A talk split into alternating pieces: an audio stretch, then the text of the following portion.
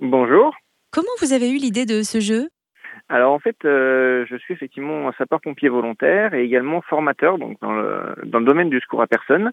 Et au cours d'une journée de formation, il y a un agent qui m'a dit qu'il aimerait avoir un outil pédagogique pour euh, compenser certains temps morts au cours de la journée.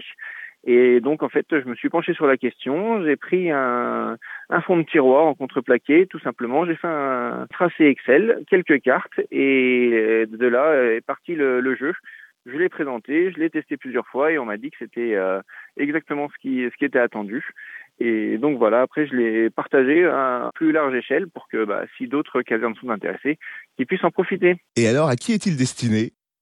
Alors, en fait, il y a deux versions. Donc, la, première version est adaptée pour les sapeurs-pompiers ou les secouristes d'association, parce qu'en fait, les questions, les techniques nécessitent un minimum de matériel, un sac prend secours, un sac oxygéno, thérapie euh, de, de chez nous et des connaissances très spécifiques puisque c'est basé sur les recommandations de secours en équipe.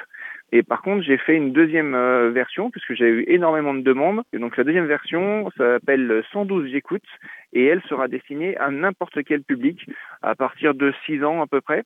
Et là, euh, le jeu ne nécessite qu'un bébé euh, nourrisson poupon en jouet pour euh, s'amuser à tout âge, pour soit apprendre, soit réactualiser un petit peu ses connaissances. Et vis-à-vis de la première version, pourquoi l'avoir appelé Ça décale Alors, ça décale, en fait, c'est un terme euh, très pompier, un peu historique. En fait, à l'époque, les, les pompes étaient sur des charrettes et en fait, bah, quand ils partaient au feu, ils enlevaient les cales des charrettes pour pouvoir la, la tracter et donc le terme est resté comme ça et donc le ça décale correspond à nous, on part en intervention donc c'est juste euh, un petit aspect historique, mais un terme très spécifique pompier. C'est pour ça que pour la version grand public, je l'ai appelé différemment pour que ça parle à un peu plus de personnes.